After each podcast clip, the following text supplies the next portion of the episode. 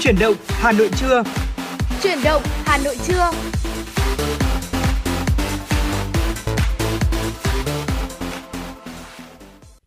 Hồng Hạnh và Trọng Khương xin chào quý vị thính giả và ngày hôm nay nhạc hiệu của truyền động Hà Nội trưa đã lại vang lên và trong 120 phút trực tiếp của truyền động Hà Nội trưa nay thì chúng tôi vẫn mang đến cho quý vị những thông tin mới nhất. Bên cạnh đó sẽ là những tiểu mục về Hà Nội, về sức khỏe, về du lịch và đồng hành cùng với Hồng Hạnh và Trọng Khương sẽ không thể thiếu đi những giai điệu âm nhạc để giúp quý vị có thể thư giãn hơn trong buổi trưa ngày hôm nay. Quý vị và các bạn hãy ghi nhớ số điện thoại là 024 3773 6688 để có thể chia sẻ với những vấn đề quý vị quan tâm và cũng như là tương tác với chương trình gửi tặng một món quà âm nhạc. Chúng tôi luôn sẵn sàng chờ đón những cuộc gọi của quý vị. Và ngày hôm nay thì 120 phút của chương trình sắp tới, như Hồng Hạnh vừa chia sẻ, sẽ là những nội dung mà chúng tôi nghĩ rằng sẽ vô cùng hữu ích dành cho quý vị. Hãy cố định tần số 96 MHz và đồng hành cùng với chúng tôi nhé. Và quý vị thân mến, chắc chắn rồi, mở đầu mỗi chuyển động Hà Nội thì chúng tôi vẫn sẽ mang đến cho quý vị những món quà âm nhạc. Và ngay từ khi mà chúng tôi ờ, chuẩn bị bắt đầu chương trình thì cũng đã nhận được những yêu cầu âm nhạc đến từ quý vị thính giả rồi. Và thông qua số điện thoại có đuôi số là 603 thì chúng tôi cũng đã có được những yêu cầu âm nhạc đầu tiên. Và ngay bây giờ xin mời quý vị thính giả sẽ cùng lắng nghe ca khúc Ánh nắng của anh được thể hiện bởi giọng ca Đức Phúc.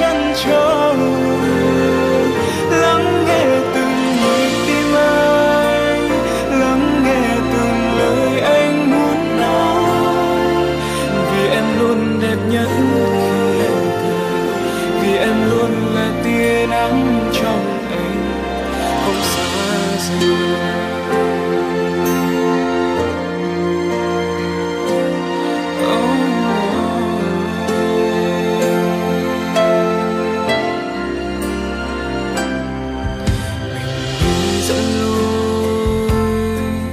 Ngày sau có em luôn bên anh trên con đường ta chung đôi. Niềm hạnh phúc như trong cơn mơ chưa bao giờ anh nghĩ tới. Phút giây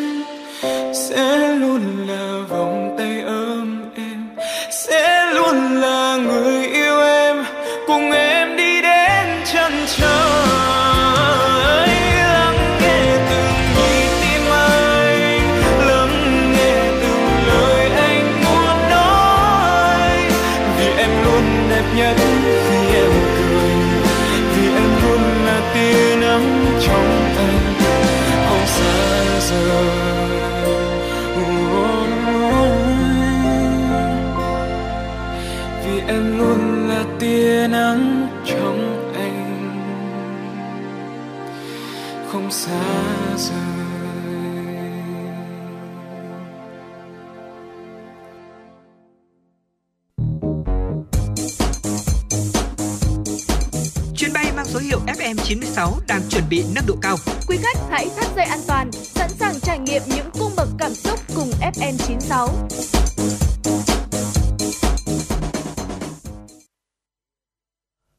Thưa quý vị thính giả, vừa rồi cũng chính là những giai điệu âm nhạc đầu tiên để giúp chúng ta có thể thư giãn hơn trong buổi trưa ngày hôm nay. Ngay bây giờ xin mời quý vị sẽ cùng đến với những tin tức đáng chú ý mà biên tập viên Thế Nghiệp đã gửi về cho chương trình. Bộ Công Thương đã ban hành chỉ thị về thực hiện các giải pháp bảo đảm cân đối cung cầu, bình ổn thị trường cuối năm 2023 và dịp Tết Nguyên đán Giáp Thìn.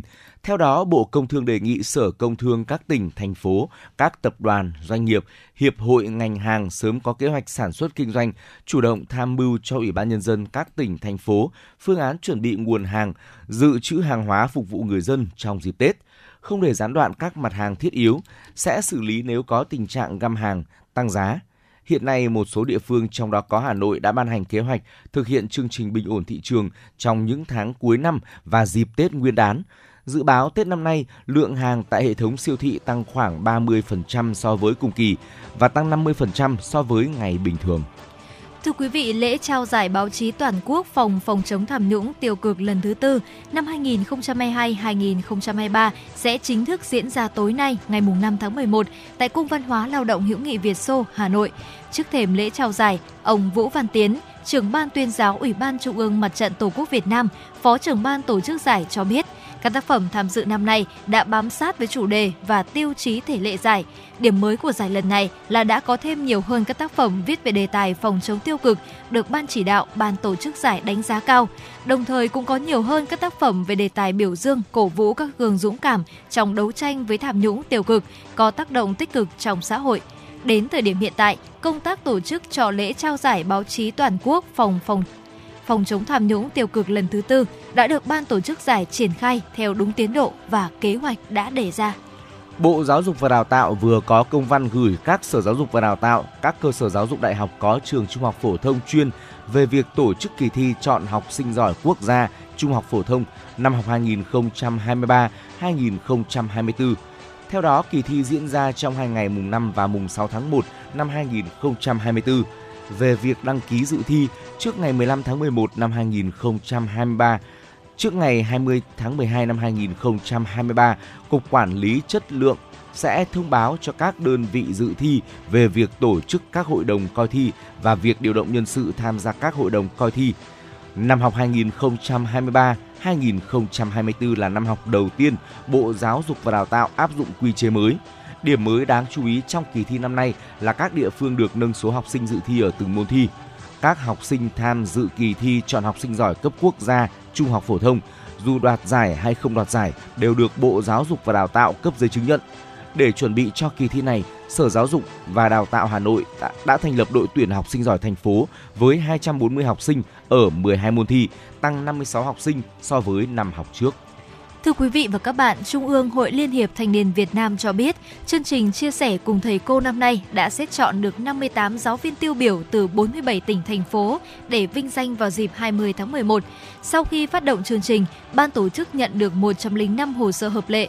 Hội đồng xét chọn gương giáo viên chương trình chia sẻ cùng thầy cô năm 2023 đã họp và chọn ra gương 58 giáo viên sẽ được tuyên dương trong chương trình. Trong đó có 26 thầy giáo và 32 cô giáo, 19 thầy cô là người dân tộc thiểu số. Chương trình mong muốn góp tiếng nói, hành động cụ thể, thiết thực của Hội Liên hiệp Thanh niên Việt Nam và các đơn vị phối hợp tổ chức để giữ gìn, lan tỏa truyền thống quý báu, tôn sư trọng đạo, uống nước nhớ nguồn trong thanh niên và xã hội. Sở Giao thông Vận tải Hà Nội đang xây dựng lộ trình chuyển đổi phương tiện vận tải hành khách công cộng năng lượng xanh trên nguyên tắc vừa vừa bảo đảm tính hiệu quả, hạn chế gây xáo trộn trong việc đi lại của hành khách, vừa phù hợp với điều kiện thực tế của doanh nghiệp vận hành cũng như bảo đảm sử dụng hiệu quả kinh phí trợ giá của nhà nước. Lộ trình và số lượng phương tiện chuyển đổi dự kiến hiện đang được nghiên cứu để chia thành từng giai đoạn. Trong đó, giai đoạn 1 từ năm 2025 đến năm 2030, giai đoạn 2 từ năm 2031 đến năm 2035 Sở Giao thông Vận tải cũng xây dựng và trình Ủy ban nhân dân thành phố Hà Nội ban hành hạn mức quy trình vay vốn được hỗ trợ lãi suất để đầu tư phương tiện, đầu tư kết cấu hạ tầng phục vụ vận tải hành khách công cộng bằng xe buýt như trạm sạc điện, trạm nạp năng lượng, depot, bãi đỗ xe, vân vân. Thưa quý vị, vừa rồi cũng chính là những tin tức đáng chú ý đầu tiên mà chúng tôi gửi đến quý vị trong buổi trưa ngày hôm nay. Và ngay từ đầu chương trình thì Hồng Hạnh cũng có chia sẻ rằng đã có rất nhiều những yêu cầu âm nhạc gửi về cho chúng tôi. Và quý vị thân mến, quý vị hãy cố định tần sóng và cũng tương tác với chúng tôi qua số hotline 024 3773 6688. Chúng tôi sẽ luôn luôn sẵn sàng nhận những tin nhắn và những yêu cầu âm nhạc đến từ quý vị. Và ngay bây giờ thì xin mời quý vị chúng ta sẽ cùng lắng nghe một yêu cầu âm nhạc tiếp theo đến từ quý vị thính giả có số điện thoại là 458 và cũng đã yêu cầu một ca khúc, đó chính là Em ơi Hà Nội phố do Tùng Dương thể hiện. Ngay bây giờ, xin mời quý vị sẽ cùng thưởng thức.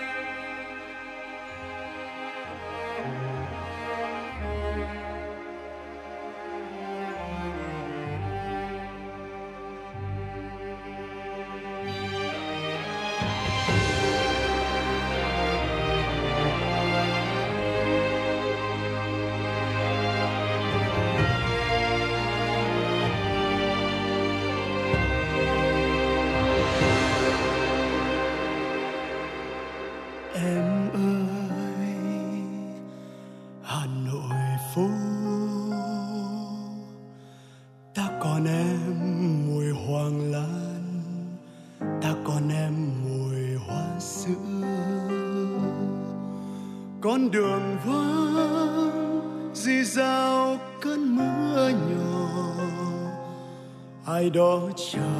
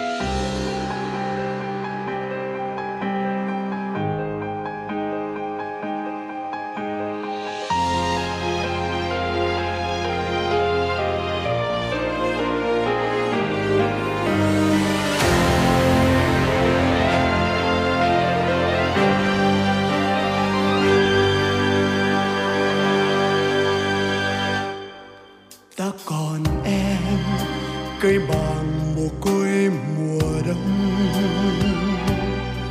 Ta còn em, nóc phố mồ côi mùa đông, mảnh trăng mồ côi mùa đông. Mùa đông năm ấy, tiếng dương cầm trong căn nhà đổ. Tan lễ chiều sao còn vòng tiếng chuông ngân? Ta còn em, một màu xanh thời gian, một chiều phai tóc em bay. Chợt nhòa, chợt hiền, người nghệ sĩ lang thang hoài trên phố.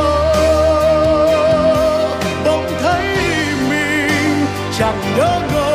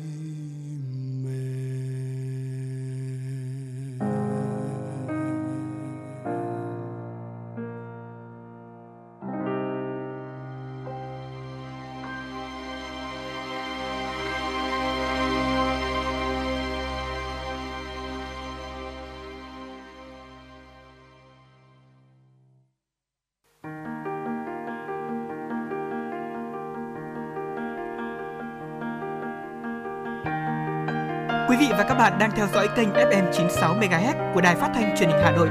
Hãy giữ sóng và tương tác với chúng tôi theo số điện thoại 024 3773 6688. FM 96 đồng hành trên mọi nẻo đường. Thưa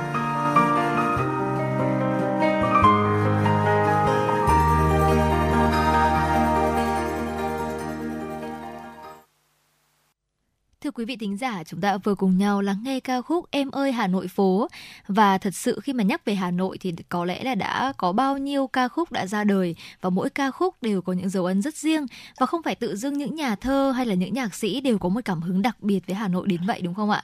Bởi vì Hà Nội luôn luôn có những điều gây thương nhớ rất đặc biệt thôi.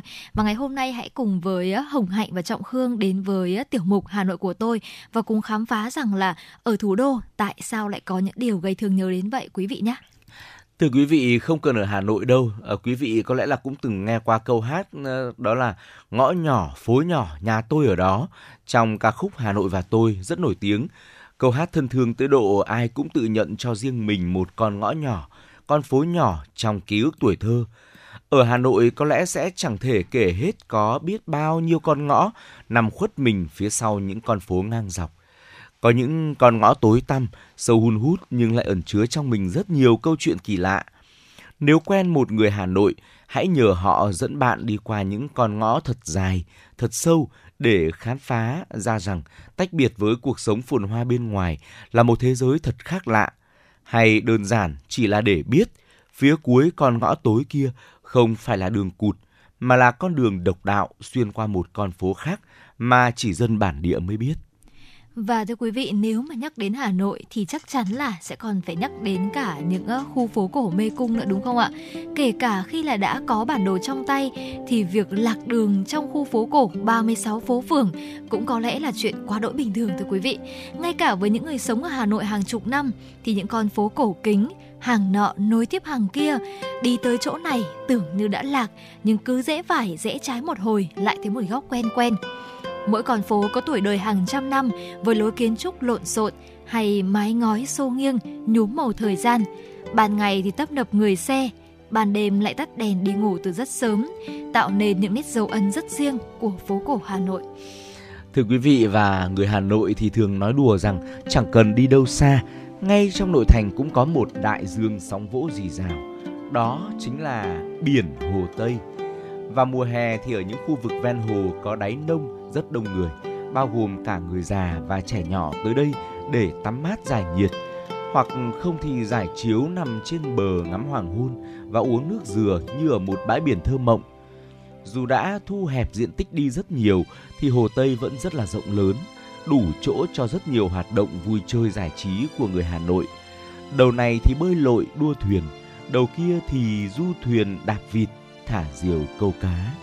Và thưa quý vị, nếu như ở Sài Gòn có cà phê chung cư thì ở Hà Nội chúng ta sẽ có những quán cà phê luồn lách ở trong các ngõ nhỏ thưa quý vị. Nghĩa là những quán cà phê mà để đi tới nó thì chúng ta sẽ phải tìm đường như là đi tìm kho báu vậy. Bên ngoài không hề có dấu hiệu gì của việc ở đây có một quán cà phê cả, nhưng cứ tự tin đi qua hết sân nhà này tới cầu thang nhà kia thì chúng ta sẽ lên được mật thất ở trên cùng. Đừng quá lo lắng vì những người dân sống trong này cũng đã quen với việc là có những người lạ xuất hiện.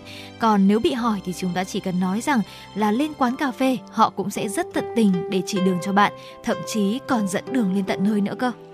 Có nhiều người trong Nam ra Hà Nội sẽ có phần ngần ngại khi được rủ đi ăn hàng bởi hầu hết những quán ăn nổi tiếng ở thủ đô đều bày bán, thậm chí là cả chế biến ở những nơi bụi bặm nhất như là vỉa hè Ngồi ăn hàng ngoài đường trở thành nét văn hóa rất đỗi thân thuộc với mỗi người dân Hà Thành từ lúc lọt lòng. Mặc dù vấn đề an toàn vệ sinh thực phẩm cũng rất đáng quan tâm. Ngồi vỉa hè còn khá tươm, nhiều quán còn không có bàn ghế đàng hoàng. Quán phở bưng hàng trống nổi tiếng không nhờ nước dùng hay bánh phở mà chính nhờ việc thực khách phải ngồi xổm ở góc đường, vỉa hè, bưng trên tay bát phở nóng rẫy, xì sụp ăn mà không có bàn ghế đàng hoàng ấy thế mà vẫn rất đông, vẫn rất nổi tiếng. Và thưa quý vị, chắc chắn rồi khi nhắc đến ờ, những ờ, món ăn của Hà Nội thì không thể thiếu những món ăn đường phố đúng không ạ? Nên ẩm thực của Hà Nội gắn liền với những món ăn mà nó có vẻ rất là dân dã thôi nhưng mà thực sự là đã tạo nên những đặc sản vô cùng hiếm có của Hà Nội. Mà chỉ cần một lần ăn thử thì chắc chắn là quý vị sẽ cảm thấy rất là nhung nhớ. Ờ, như là những món như là bún ốc này hay là bún thang hay là kể cả món bánh trôi tàu cũng rất là nổi tiếng. Và nếu mà mùa đông sắp đến rồi thì quý vị cũng đừng quên là sẽ có những món ăn rất là phù hợp như là bánh đúc nóng nữa quý vị nhé và khi ở Hà Nội thì mọi người thường hay nói với nhau rằng là có lẽ ở Hà Nội thì đôi lúc không cần lịch đâu bởi vì chúng ta đã có những mùa hoa để giúp chúng ta biết được là đâu là thời điểm nào trong năm rồi. Trước đây thì Hà Nội chỉ có những loại hoa kinh điển như là tháng 3 hoa bưởi này, tháng 6 hoa sen, tháng 10 hoa sữa. Tết đến thì có hoa đào, nhưng mà ngày nay sự xuất hiện của nhiều loài hoa mới lạ khiến thành phố lúc nào cũng rực rỡ sắc màu. Dường như người Hà Nội ai cũng rất là yêu hoa, mùa nào thức ấy, cứ đến độ hoa nở là nô nước rủ nhau đi chụp ảnh ngoài phố. Những xe hoa chở theo nhiều nhung nhớ, trở thành kỷ niệm khó quên với những ai đi xa. Ghé qua Hà Nội mùa nào thì du khách cũng có thể chiêm ngưỡng những sắc hoa ấy. À, chẳng hạn như là tháng 2 thì hoa ban tím, tháng 3 thì hoa xưa, tháng 4 hoa loa kèn hay tháng 5 thì là hoa bằng lăng thưa quý vị. Và tới khi trời se se lạnh, chẳng hạn như thời gian này đây thì sẽ có hoa cúc họa mi và mùa thu ở Hà Nội thì cũng không rõ rệt đâu. Ngay cả khi tới đây vào những tháng được coi là chính thu thì quý vị rất có thể bắt gặp một ngày rất nóng hoặc đã chuyển lạnh. Người ta chỉ thực sự biết mùa thu về khi bắt đầu có những cơn gió heo may, trời xe xe lạnh, cây lá ngả vàng hay chợt ngửi thấy mùi hoa sữa thoang thoảng trên phố Nguyễn Du chứ không thể dự đoán được trước. Mùa thu Hà Nội đã đi vào nhiều án thơ văn âm nhạc khiến người phương xa đều ao ước một lần được tới đây để cảm nhận. Có ít nhất là hai bài hát đã trở thành kinh điển là Hà Nội mùa thu và Nhớ mùa thu Hà Nội mà mỗi khi giai điệu cất lên sẽ khiến ta bồi hồi. Mùa thu Hà Nội thường rơi vào khoảng tháng 10, tháng 11 hàng năm. Nếu tới đây vào khoảng tháng 3, tháng 4, quý vị và các bạn có thể ghé qua nhiều con phố quanh Hồ Gươm, đường Hoàng Diệu để ngắm lá đổ vàng và tưởng như mùa thu đã về.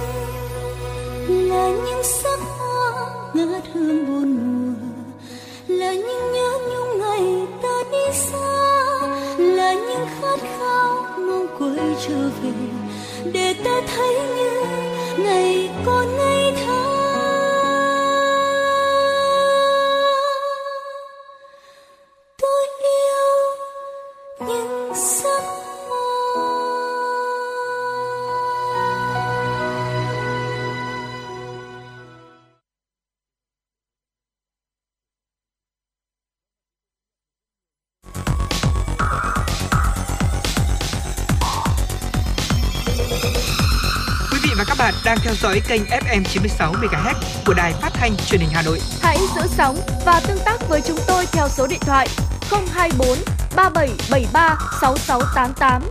FM 96 đồng hành trên mọi nẻo đường.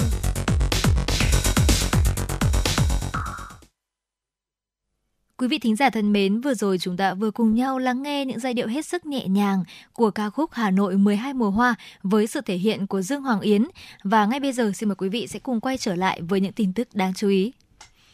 Thời gian gần đây, tại một số chốt do lực lượng 141 làm nhiệm vụ, xuất hiện tình trạng thanh thiếu niên, người đi đường với tâm lý hiếu kỳ đã tụ tập dừng đỗ xe dài hàng trăm mét dưới lòng đường trên hè phố để xem lực lượng chức năng xử lý vi phạm. Việc này tiềm ẩn nguy cơ xảy ra tai nạn giao thông cho những người tham gia giao thông, nguy cơ gây mất an ninh trật tự. Chưa kể một số thanh thiếu niên còn vẫy gọi, báo cho người tham gia giao thông quay đầu tránh chốt kiểm tra, thậm chí dùng điện thoại ghi hình phát trực tiếp lên mạng xã hội kèm theo các lời nhận xét cá nhân. Phản ánh không đúng sự việc hoặc thông báo chốt kiểm soát cho các hội nhóm trên mạng xã hội Zalo, Facebook. Hành vi này không chỉ cản trở tác động xấu đến hiệu quả công tác mà còn có thể tiếp tay cho các đối tượng phạm pháp hình sự biết đường né tránh.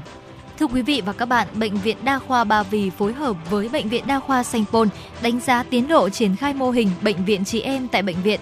Đây là mô hình được Bệnh viện Đa khoa Sanh Pôn chuyển giao tiến bộ khoa học kỹ thuật và kết nối hỗ trợ chuyên môn. Năm 2023, Sở Y tế Hà Nội đã chỉ đạo xây dựng kế hoạch kết nối, hỗ trợ chuyên môn giữa bệnh viện tuyến trên với các đơn vị tuyến dưới.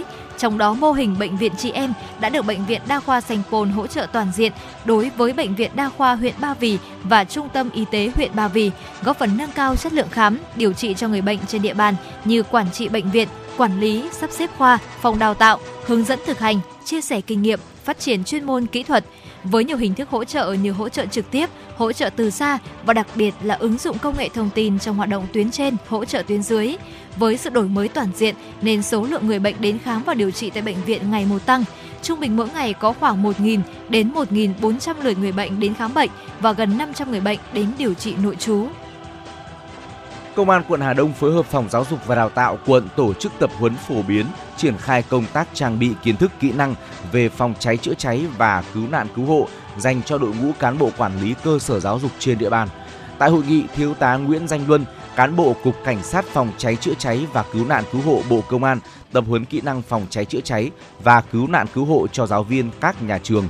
Qua đó giúp giáo viên nắm chắc kiến thức, kỹ năng thoát nạn, chữa cháy với mục tiêu hạn chế đến mức thấp nhất thiệt hại về người khi có cháy nổ xảy ra. Nhằm đảm bảo an toàn phòng cháy chữa cháy, thời gian qua, Công an quận Hà Đông đã tổ chức tuyên truyền với hơn 100 buổi cho các nhà trường, cơ sở giáo dục trên địa bàn với 41.000 học sinh tham gia. Qua buổi tập huấn, Công an quận Hà Đông đề nghị mỗi nhà trường tiếp tục đẩy mạnh công tác giáo dục kỹ năng cho học sinh dưới nhiều hình thức, kết hợp hài hòa giữa giảng dạy tích hợp với hoạt động ngoại khóa, tuyên truyền vận động cán bộ, giáo viên và phụ huynh học sinh tích cực tìm hiểu thông tin pháp luật về phòng cháy chữa cháy theo các nội dung nêu tại thông tư 06 của Bộ Giáo dục và Đào tạo. Thưa quý vị và các bạn, Cục Cảnh sát Hình sự Bộ Công an vừa triệt phá một đường dây mại dâm quy mô lớn. Trong đường dây này, người mua dâm phải trả từ 60 triệu đồng đến 100 triệu đồng trên một tour, thậm chí là 6.000 đô la Mỹ đối với tour nước ngoài trong thời gian 2 ngày. Căn cứ tài liệu thu thập được, cơ quan cảnh sát điều tra Bộ Công an đã khởi tố vụ án môi giới mại dâm, khởi tố bị can đối với Huỳnh Thanh Thuận, cầm đầu đường dây, Phạm Đỗ Nhật Duy và Lê Thị Thu Thảo. Ủy ban nhân dân huyện Đan Phượng cho biết tính đến hết tháng 10, công tác giải phóng mặt bằng phục vụ dự án xây dựng đường vành đai 4 vùng thủ đô Hà Nội đi qua địa bàn huyện đã đạt 70,3 trên 72,4 hecta diện tích, đạt tỷ lệ 97,1%. Cụ thể, dự án xây dựng đường vành đai 4 vùng thủ đô Hà Nội đi qua huyện Đan Phượng với chiều dài 6 km.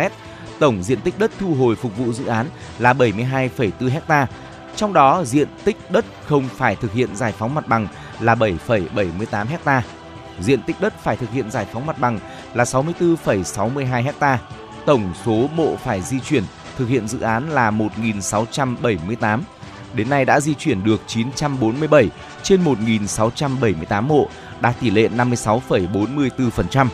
Ủy ban nhân dân huyện Đan Phượng đã ban hành 1.209 quyết định phê duyệt phương án bồi thường hỗ trợ giải phóng mặt bằng với tổng số tiền là 457,88 tỷ đồng. Tổng số tiền đến nay đã phải tổng số tiền đến nay đã tổ chức chi trả là 453,63 tỷ đồng. Huyện Đan Phượng phân đấu đến ngày 31 tháng 12 tới đây, công tác giải phóng mặt bằng dự án xây dựng đường vành đai 4 vùng thủ đô Hà Nội hoàn thành 100% diện tích, bàn giao cho chủ đầu tư. Công tác di chuyển mộ về nghĩa trang bảo đảm đúng tiến độ. Thưa quý vị và các bạn, vừa rồi cũng chính là một số những tin tức đáng chú ý mà biên tập viên Thế Nghiệp đã gửi về cho chương trình. Ngay bây giờ xin mời quý vị sẽ cùng quay trở lại với không gian âm nhạc của FM96 và cùng thưởng thức ca khúc Ba kể con nghe, một sáng tác của Nguyễn Hải Phong do Dương Trần Nghĩa thể hiện.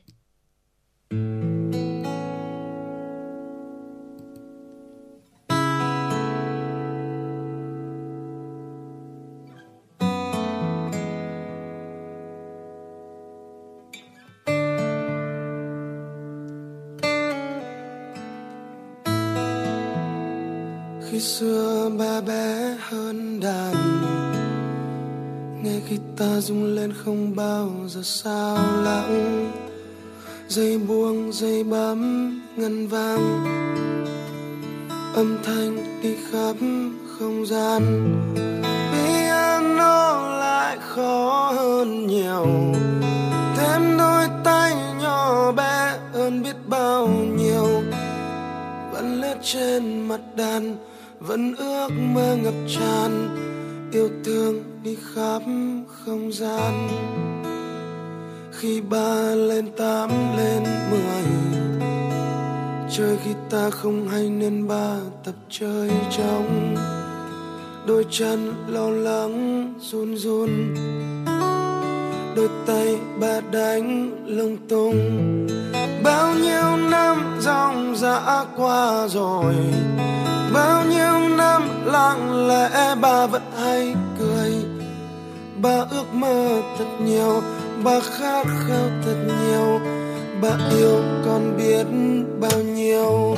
Khi nghe nhạc con nhẹ nhàng hơn. Khi nghe nhạc con là dòng sông.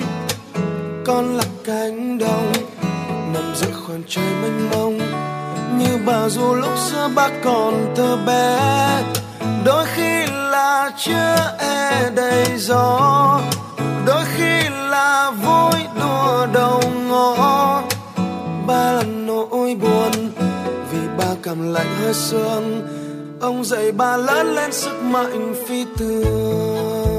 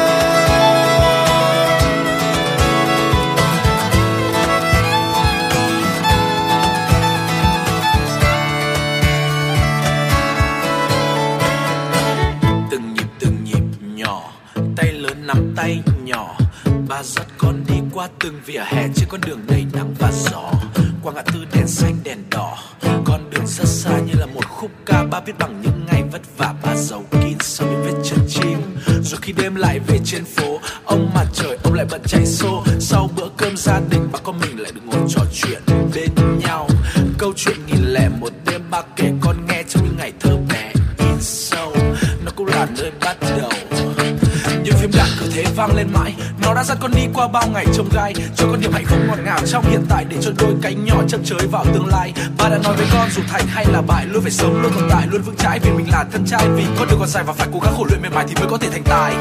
Yeah. Ba đã dạy cho con phải sống với một tình yêu bao la. Dù mai này nghèo khổ đến đâu thì cũng không được dối trá. Dù là vất vả, dù là đắng cay hay là trắng tay. Giấy danh để giữ lấy lệ để viết nốt nhạc lên đấy. Dù cuộc sống có khốn khó, dù dòng người có sóng gió thì con hãy giữ chặt đam mê và đặt niềm tin vào nó. Và con vẫn tin đó.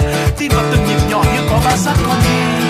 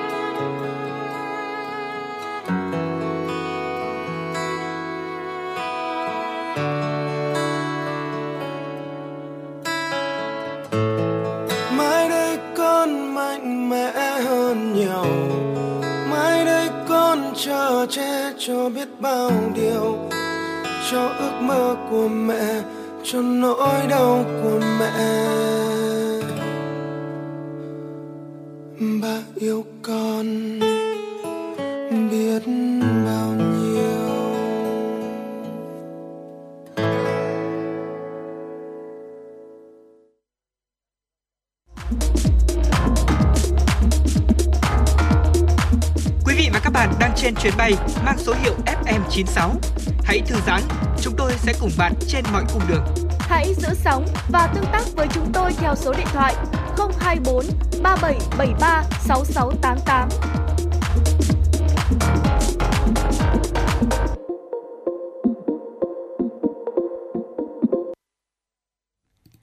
Quý vị và các bạn, chúng ta đã vừa cùng nhau lắng nghe giai điệu của ca khúc Ba kể con nghe được thể hiện bởi giọng ca của Dương Trần Nghĩa.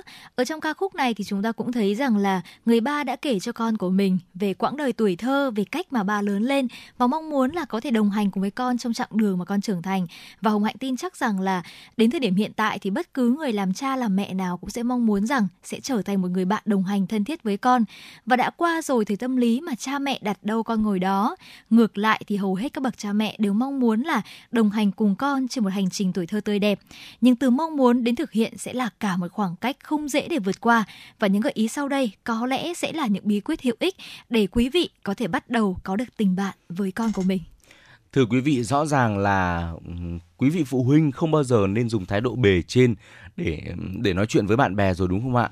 Cho nên là đối với con cái của mình thì đầu tiên là quý vị cần phải thay đổi thái độ đã đây chính là cách mà quý vị đặt bản thân vào vị trí của con để thấu hiểu, cảm thông và giải quyết vấn đề một cách hợp lý nhất.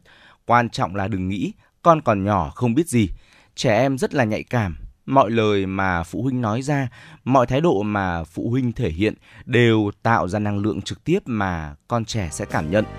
Hãy kiên nhẫn và tôn trọng con khi đối thoại, như việc là ngồi hoặc là quỳ xuống để mắt nhìn ngang hàng với con mình lắng nghe quan điểm của con mình.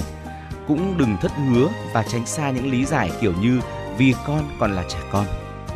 Và tiếp theo đó chính là nếu mà chúng ta muốn đồng hành cùng với các bạn nhỏ thì chắc chắn rồi cái việc dành thời gian cũng sẽ là một điều tất yếu đúng không ạ? Chúng ta có thể nghĩ rằng là mỗi ngày đã có từ 3 đến 4 tiếng cho con và thời gian đó thì bao gồm các công việc như là cho ăn này, tắm rửa hay là dạy học. Nhưng mà những hoạt động này chỉ đang dừng lại ở việc là chăm sóc cơ bản cho con thôi. Thời gian để chúng ta thật sự chuyện trò với con, chơi đùa cùng với con mới là lúc kết nối sâu sắc nhất giữa bạn và người bạn nhỏ của mình. Điều này nghe qua thì có vẻ như là quá lý tưởng, nhưng mà cũng không nhất thiết mà chúng ta phải trò chuyện thật lâu với con. Nhưng mà những cuộc trò chuyện cần thật là chất lượng. Nghĩa là vào những giây phút đó thì chúng ta hãy tận hưởng hoàn toàn cảm giác hòa mình vào thế giới của con và hãy thật tận tâm khi làm điều đó. Con trẻ sẽ lớn rất là nhanh, rồi chúng ta sẽ cực kỳ nhớ lại những khoảnh khắc như thế này. Đừng đưa ra thông điệp tình yêu có điều kiện, thưa quý vị. Dường như những câu nói với con trẻ như ăn ngoan mẹ mới thương hay đừng vòi vĩnh mẹ không thương đã trở nên quen thuộc và bình thường với nhiều gia đình. Nhưng quý vị có biết đó là tín hiệu của việc yêu thương có điều kiện. Việc này tạo ra một khoảng cách giữa bạn và con, tạo ra sự bất an vì yêu thương có thể biến mất nếu mình không làm theo ý của cha mẹ. Đó là suy nghĩ trong đầu con trẻ. Thay vì dùng yêu thương như một phần thưởng hay là hình phạt, hãy lý giải cho trẻ vì sao không nên làm như vậy. Đó cũng là cách ừ, trẻ học về mọi điều trong cuộc sống một cách rộng mở, dũng cảm và trực tiếp và chắc chắn rồi, không gì hữu hiệu để trở thành bạn của con. Ngoài việc là chơi cùng con, thưa quý vị, chúng ta có thể là nghĩ rằng là việc cho các con đến những trung tâm học tập này hay là những chương trình huấn luyện thì sẽ rất là có ích về sau cho tương lai của con. Nhưng mà đừng quên, chỉ khi chơi cùng với ờ, bạn thì những gắn kết, tin tưởng và niềm vui mới nảy nở rực rỡ nhất trong lòng con trẻ. Việc của bạn là chọn cách chơi sao cho bổ ích để con học được càng nhiều càng tốt trong những cái lúc chơi như thế. Và những chuyến du lịch với con hay là những lần ngồi vẽ này chơi trốn tìm cũng chính là những ký ức tươi đẹp để mãi về sau khi nhớ về thì con vẫn cảm thấy rằng là mình đã có một người bạn lớn tuyệt vời như thế nào. Và thường xuyên thể hiện cử chỉ yêu thương nữa quý vị nhé. Sau tất cả những chuyện trò, những hoạt động gắn kết với con, còn một bí quyết nữa để cây tình bạn giữa cha mẹ và con cái luôn xanh tốt, đó là bày tỏ yêu thương. Những cử chỉ như ôm, hôn, cầm tay, vuốt tóc chính là nguồn nước tưới ngọt lành cho cây tình bạn trong gia đình. Đây là ngôn ngữ khác, trực tiếp hơn để nói với con rằng bạn yêu thương gần gũi, sẵn sàng lắng nghe và ở bên con bất cứ lúc nào. Làm bạn với con là một hành trình thú vị và bên cạnh đồng hành bằng tất cả trái tim. Không ít bố mẹ có quan niệm tiến bộ, đó là xây dựng kế hoạch tài chính để hỗ trợ, che chở, trải nghiệm cùng con trên từng chặng đường cuộc sống. Và thưa quý vị, vừa rồi cũng chỉ là những bí quyết rất là nhỏ mà chúng tôi có thể gửi đến quý vị bởi vì là mỗi gia đình cũng sẽ có những cái điều kiện và cũng sẽ có những hoàn cảnh khác nhau và mỗi bạn nhỏ thì cũng sẽ có những tính cách khác nhau. Vì vậy mà những bí quyết vừa rồi cũng sẽ chỉ là những ờ, cái điều rất là nhỏ mà chúng tôi có thể chia sẻ đến quý vị để quý vị có thể là tham khảo và từ đó là áp dụng vào với bạn nhỏ của mình. Và Hồng Hạnh tin chắc rằng là mỗi cử chỉ, mỗi tình yêu thương sẽ luôn xuất phát từ chính trái tim của mỗi người làm cha làm mẹ. Vì vậy mà chúng ta vẫn luôn luôn mong muốn rằng là có thể trở thành những người bạn thực sự thân thiết và đồng hành cùng với con trên mỗi chặng đường. Và mong rằng là với những thông tin vừa rồi thì cũng đã giúp quý vị có thêm được uh, những uh, kinh nghiệm nho nhỏ để sẽ cùng đồng hành cùng với các bạn nhỏ của mình trên chặng đường sắp tới. Và nếu quý vị có những chia sẻ hay là có những bài học và có những bí quyết nào muốn chia sẻ cùng với những thính giả trên làn sóng của FM96 thì cũng hãy đừng ngần ngại mà tương tác với chúng tôi quý vị nhé. Còn ngay bây giờ thì chúng ta sẽ cùng quay trở lại không gian âm nhạc của FM96 và tiếp theo vẫn sẽ là một yêu cầu âm nhạc mà chúng tôi cũng đã nhận được từ những quý vị thính giả tương tác qua số hotline của chương trình là 024 3773 6688. Ngay bây giờ xin mời quý vị sẽ cùng thư giãn với ca khúc Ngày xưa em đến với sự thể hiện của ca sĩ Anh Khang và chỉ một vài phút nữa thôi, Hồng Hạnh và Trọng hương sẽ quay trở lại và mang đến cho quý vị những thông tin mới nhất. xưa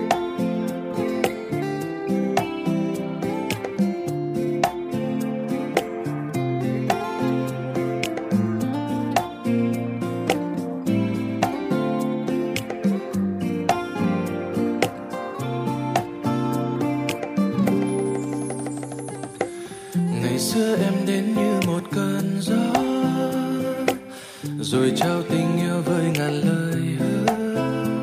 Rằng ngày mai đôi ta gần nhau mãi sẽ không rời. Trong anh giờ phút ấy, in hình bóng em. Rồi những năm tháng êm đềm hạnh phúc.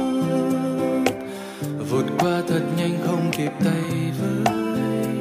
Giờ chỉ còn yêu thương trong những giấc mơ xa vời. Và trong anh giờ đây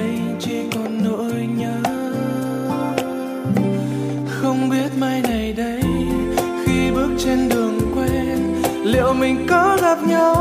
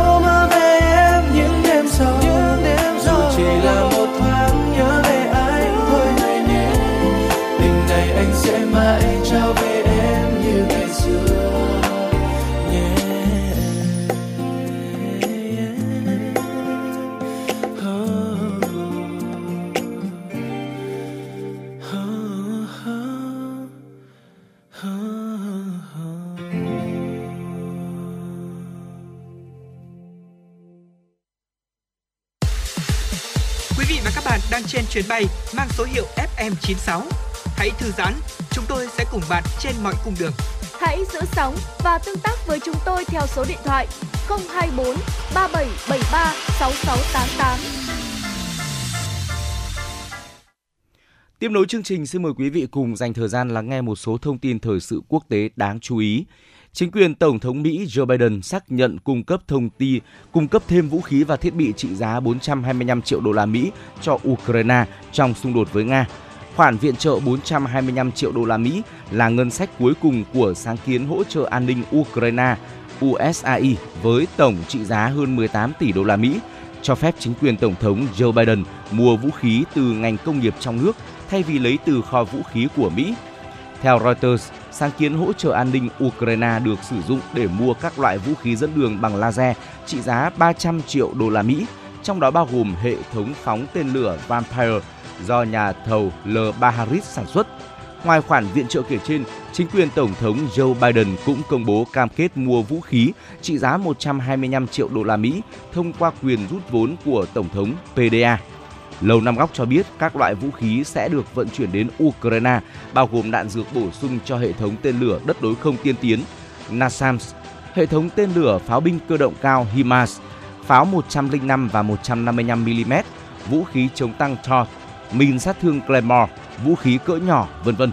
Thông báo của Lầu Năm Góc nêu rõ Mỹ vẫn cam kết hợp tác với đồng minh và đối tác để giúp Ukraine tăng cường năng lực tự vệ. Những hỗ trợ cho Kiev còn giúp ngăn chặn một cuộc xung đột lớn hơn trong khu vực, đồng thời củng cố ngành công nghiệp quốc phòng Mỹ. Thưa quý vị, theo AP, máy bay chiến đấu của Israel đã tiến hành các cuộc không kích dọc biên giới với Liban khi nhóm lực lượng Hezbollah tấn công một số đồn bốt của quân đội nước này. Trong đó có một điểm bị tấn công bằng hai quả tên lửa Buscan mang đầu đạn hạng nặng. Cuộc không kích diễn ra một ngày sau khi thủ lĩnh Hezbollah Sayyed Hassan Nasrallah cho biết nhóm vũ trang này đã tham gia vào cuộc giao tranh chưa từng có dọc biên giới Liban, Israel. Ông cảnh báo sẽ mở rộng các cuộc tấn công khi chiến dịch của Israel tại giải Gaza nhằm vào Hamas, đồng minh của Hezbollah, diễn ra gần một tháng.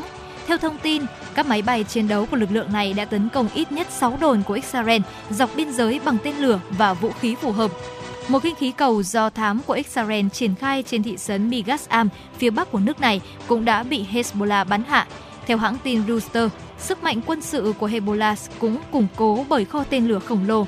Các chuyên gia tin rằng hiện nhóm vũ trang Hồi giáo cũng có thể sở hữu hơn 100.000 quả tên lửa, bao gồm các tên lửa không được dẫn đường, tên lửa chống tăng, phòng không và chống hạm. Thay đổi lớn nhất trong kho vũ khí kể từ năm 2006 là việc mở rộng hệ thống dẫn đường chính xác. Đặc biệt năm 2022, Hezbollah có khả năng đã trang bị thêm hàng nghìn tên lửa với hệ thống dẫn đường chính xác. Điều này khiến nhiều mục tiêu trên lãnh thổ Israel nằm trong tầm bắn của Hezbollah. Cũng nhiều nhận định lo ngại rằng có thể sẽ tấn công các bể chứa ammoniac ở thành phố cảng Haifa phía bắc Israel, gây ra hậu quả tương tự như một quả bom hạt nhân. Kể từ năm 2024, 9 trường trung học phổ thông ở vùng Gyeongbuk ở Hàn Quốc sẽ bắt đầu tuyển chọn 65 học sinh quốc tế và 4 nước được chấp nhận tuyển sinh gồm Việt Nam, Indonesia, Thái Lan và Mông Cổ. Trong thời gian qua, Hàn Quốc cũng đã ký một số thỏa thuận với cơ quan chính phủ của bốn nước để hỗ trợ công tác tuyển chọn học sinh. Những học sinh được tuyển chọn từ các nước sẽ bắt đầu nhập học tại Hàn Quốc từ đầu năm 2024. Một bé gái 6 tuổi sống tỉnh Giang Tô, Trung Quốc đã lập một kỷ lục thế giới về giải khối Rubik tiêu chuẩn trong thời gian là 5,97 giây. Với thành tích này, em đã trở thành người đầu tiên trên thế giới giải loại Rubik này trong thời gian chưa đến 6 giây là nữ giới. Tại giải Rubik quốc tế mở rộng diễn ra ở Singapore vừa rồi, bé Tào Kỳ Tiên đã khiến nhiều người bất ngờ khi giải khối Rubik 3 x 3 x 3 trong thời gian là 5,97 giây. Tào Kỳ Tiên bắt đầu học cách giải Rubik từ khi mới lên 3 tuổi và dành khoảng từ 2 đến 3 tiếng đồng hồ mỗi ngày để rèn luyện. Trong những năm qua, em đã nhiều lần tham gia các giải đấu ở trong nước và giành được nhiều phần thưởng.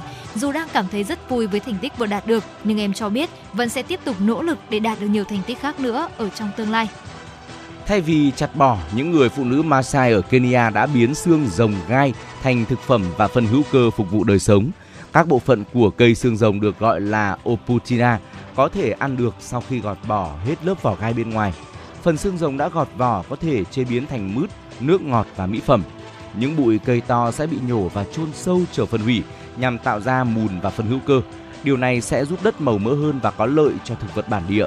Xương rồng gai từ lâu được xem là mối đe dọa xâm lấn khi nó phát triển vượt trội so với các loài động thực vật bản địa, ảnh hưởng đến các khu bảo tồn động vật hoang dã, làm bị thương động vật và giảm diện tích chăn thả. Thưa quý vị, vừa rồi cũng chính là những thông tin quốc tế đáng chú ý mà chúng tôi gửi đến quý vị trong buổi trưa ngày hôm nay. Còn ngay bây giờ xin mời quý vị sẽ cùng quay trở lại với không gian âm nhạc của FM96. Và thưa quý vị, ờ, mỗi giờ phát sóng thì chúng tôi luôn luôn cảm thấy rất may mắn khi có những ờ, thính giả vẫn luôn đồng hành và luôn ủng hộ chúng tôi. Và ngày hôm nay thì cũng sẽ là một món quà âm nhạc đặc biệt mà chúng tôi gửi đến ờ, hai vị thính giả cũng rất là quen thuộc của chương trình đã luôn lắng nghe tần số FM96. Xin mời quý vị sẽ cùng lắng nghe ca khúc bài ca Trường Sơn một sáng tác của Trần Trung và thể hiện bởi giọng ca Trung Kiên. Xin mời quý vị sẽ cùng lắng nghe.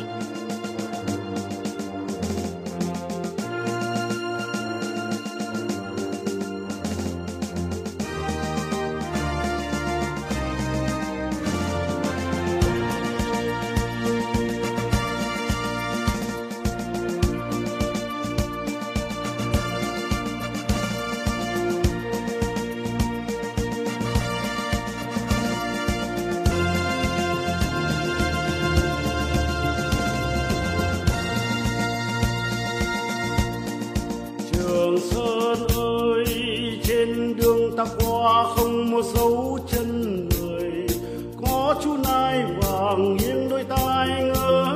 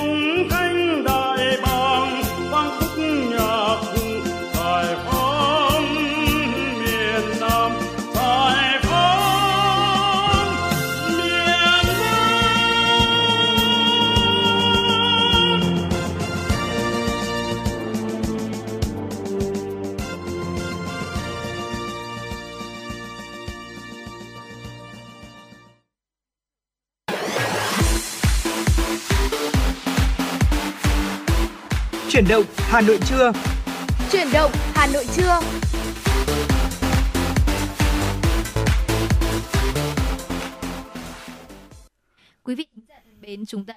Nhau thưởng thức ca khúc bài ca Trường Sơn và ngay bây giờ thì chúng ta sẽ cùng nhau đến với khung giờ thứ hai của chuyển động Hà Nội trưa, khung giờ từ 11 giờ đến 12 giờ và trong khoảng thời gian à, phía trước thì chúng tôi cũng rất là mong quý vị cũng sẽ cố định tần sóng và đồng hành cùng với chúng tôi để đến với nhiều hơn nữa những tin tức và những tiểu mục. Còn ngay bây giờ xin mời quý vị sẽ cùng cập nhật những tin tức đáng chú ý.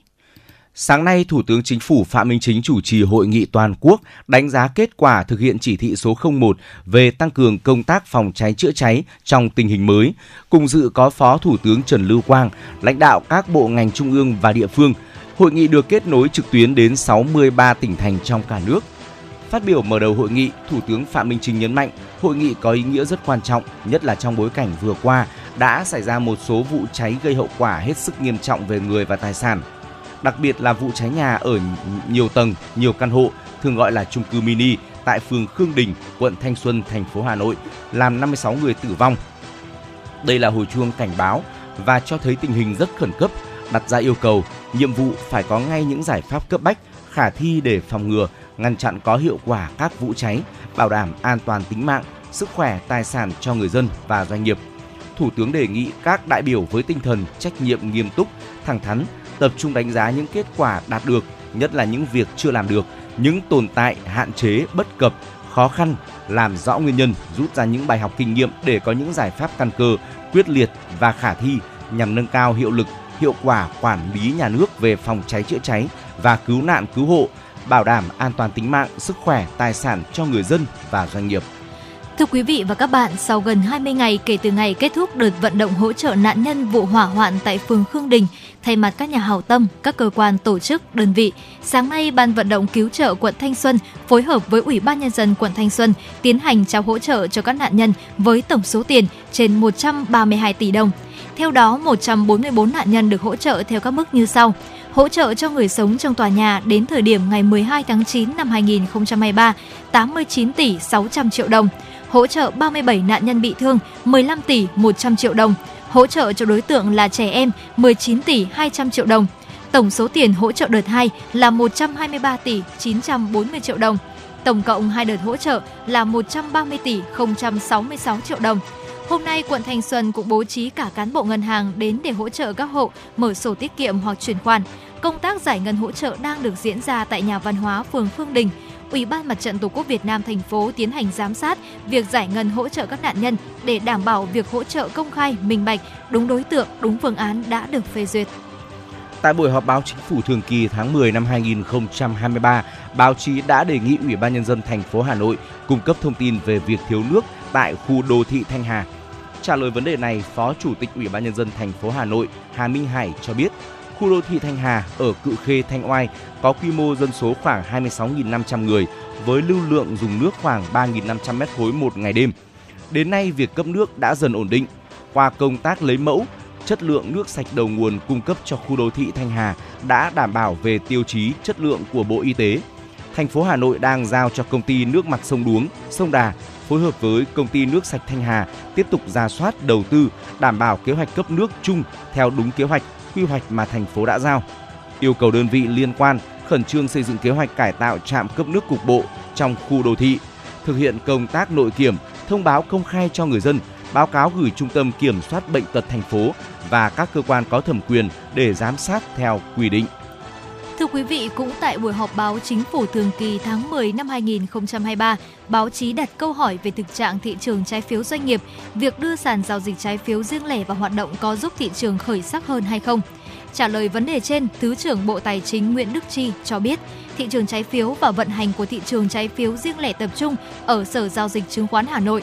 Thị trường trái phiếu riêng lẻ của 10 tháng đầu năm có 70 doanh nghiệp đã thử nghiệm phát hành trái phiếu doanh nghiệp riêng lẻ với khối lượng là 180,4 nghìn tỷ đồng. Đến thời điểm hết tháng 10, có 451 mã trái phiếu của 14 doanh nghiệp đăng ký để doanh để doanh dịch trên thị trường này và cũng còn nhiều mã trái phiếu của các doanh nghiệp đã phát hành chưa thực hiện đăng ký. Bộ Tài chính đã chỉ đạo Ủy ban Chứng khoán Nhà nước, Sở Giao dịch Chứng khoán Việt Nam cũng như Sở Giao dịch Chứng khoán Hà Nội tiến hành giám sát và kiểm tra, xử lý nghiêm theo quy định pháp luật nếu như các doanh nghiệp đã phát hành trái phiếu mà không thực hiện đăng ký giao dịch trên hệ thống này theo quy định của pháp luật. Liên minh Hợp tác xã Việt Nam vừa phối hợp với Liên minh Hợp tác xã Hà Nội tổ chức ra mắt Hợp tác xã Nhà xanh toàn cầu. Đây là một trong những hợp tác xã hoạt động trong lĩnh vực tư vấn, hỗ trợ, kinh doanh dịch vụ, xuất nhập khẩu nông sản thực phẩm chất lượng cao đầu tiên của Hà Nội. Hợp tác xã Nhà xanh toàn cầu tiền thân là tổ chuyên gia tư vấn, gồm các nhà khoa học, doanh nhân và các chuyên gia kinh tế tài chính, công nghệ thông tin, marketing và truyền thông số, phối hợp với Viện Khoa học Công nghệ và Môi trường, Liên minh Hợp tác xã Việt Nam tổ chức các hoạt động tư vấn hỗ trợ phát triển cho các hợp tác xã. Sản phẩm chiến lược của hợp tác xã là các loại nông lâm sản chất lượng cao đã được chứng nhận ô cốp của các địa phương, các sản phẩm đặc sản vùng miền. Qua đó đầu tư công nghệ, thương hiệu, hỗ trợ các đơn vị xuất khẩu sản phẩm nông lâm sản thế mạnh. Thưa quý vị, vừa rồi cũng chính là một số tin tức mở đầu cho chuyển động Hà Nội trưa ở khung giờ thứ hai. Chúng tôi vẫn sẽ mang đến cho quý vị những tiểu mục tiếp theo với những nội dung hấp dẫn, đặc biệt là về thủ đô Hà Nội của chúng ta. Còn ngay bây giờ xin mời quý vị sẽ cùng quay trở lại với những giai điệu ca khúc Hãy yêu nhau đi với sự thể hiện của Trần Thu Hà. Xin mời quý vị sẽ cùng thưởng thức. hãy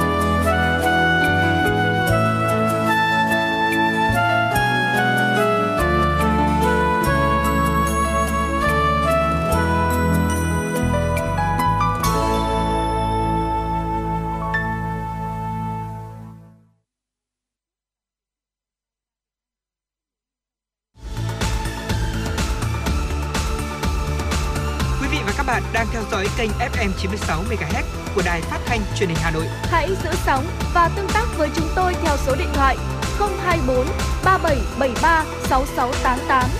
FM 96 đồng hành trên mọi nẻo đường. đường.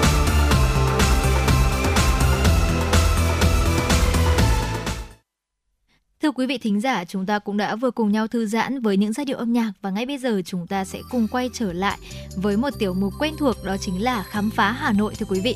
Ngày hôm nay thì cũng chính là ngày chủ nhật một ngày cuối tuần và Hồng Hạnh tin chắc rằng là với một thời tiết vô cùng mát mẻ, dễ chịu và một uh, Hà Nội rất là thu như thế này thì cũng cực kỳ xứng đáng để chúng ta có thể dành một buổi chiều nay ra ngoài và tận hưởng không khí trời thu của Hà Nội.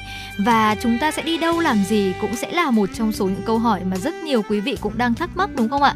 Vậy thì hãy để cho Hồng Hạnh và Trọng Khương có thể giúp quý vị giải đáp. Và ngay bây giờ chúng ta hãy cùng nhau tìm hiểu năm quán cà phê bí mật để ngắm hồ Gươm và cũng chính là năm quán cà phê có gọi là những cái món ăn này, những cái đồ uống này rất đậm chất Hà Nội quý vị nhé.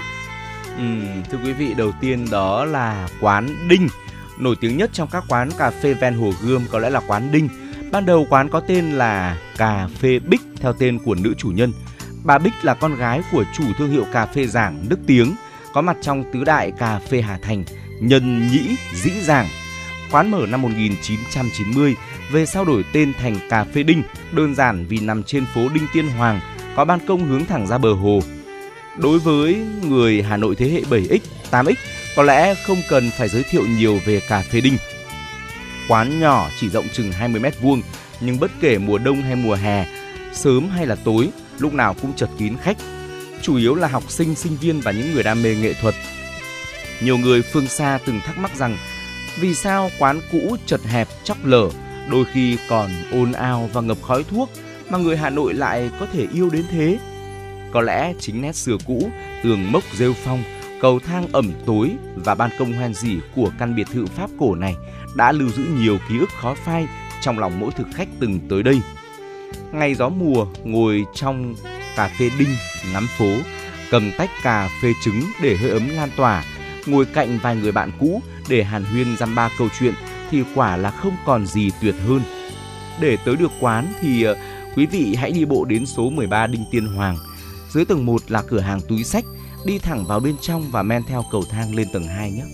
Và tiếp theo thì sẽ là Sketch Cà phê thưa quý vị.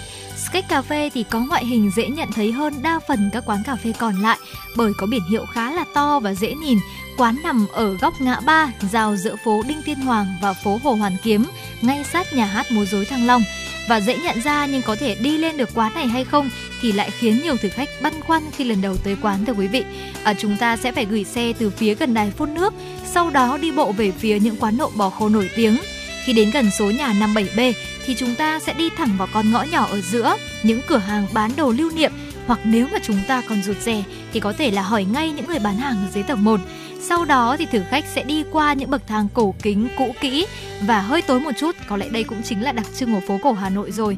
Nhưng mà may mắn rằng cầu thang này khá rộng rãi, để 2 đến 3 người vẫn có thể đi vừa đi dọc đường lên tầng 3 nơi quán tọa lạc thì chúng ta có thể nhận thấy là biển báo chỉ đường do các bạn nhân viên làm để trợ giúp thử khách tìm đường lên dễ dàng hơn. Quán có không gian khá nhỏ nhưng được trang trí với phong cách ấn tượng và đậm tính nghệ thuật do một nhóm các bạn trẻ sinh viên của trường kiến trúc đảm nhận. Điểm đắt giá nhất của quán nằm ở ngoài ban công ngoài mặt tiền, nơi thực khách có thể hướng tầm mắt ra toàn cảnh hồ gươm và thi thoảng thì lắng tai nghe tiếng chuông nhà hát múa rối điểm từng hồi vang vẳng trong nắng chiều. Dù mở chưa lâu nhưng mà Sketch được đánh giá là một trong những quán có view tốt nhất trong số những quán quanh hồ do không hề bị chán tầm mắt. Đồ uống ở đây thì theo phong cách hiện đại, kiểu đá xay, phục vụ cho giới trẻ. Đặc biệt đây cũng là một địa điểm được rất nhiều những khách nước ngoài truyền tay nhau trên các blog du lịch ngay từ khi quán mới mở. Và bên cạnh đó thì nếu mà chúng ta đam mê có thể là thích xem bài tarot chẳng hạn thì sẽ có những ờ, chương trình bói bài tarot vào tối thứ tư hàng tuần và nếu may mắn thì có thể chúng ta còn được chủ quán vẽ tặng những bức hình ký họa bản thân có 102 nữa cơ. Tiếp theo là Bottom Up, vẫn là vị trí này cách đây vài năm có một quán cà phê tên là Rock Billy. Tuy nhiên thì sau đó quán đột nhiên đóng cửa tu sửa khiến nhiều khách quen tiếc nuối. Sau một thời gian, quán mở cửa trở lại với tên gọi là Bottom Up với thiết kế giao diện hoàn toàn mới cả trong lẫn ngoài. Đường đi lên quán có phần dễ dàng hơn nếu bạn đã quen với kiểu cà phê luồn lách ở Hà Nội.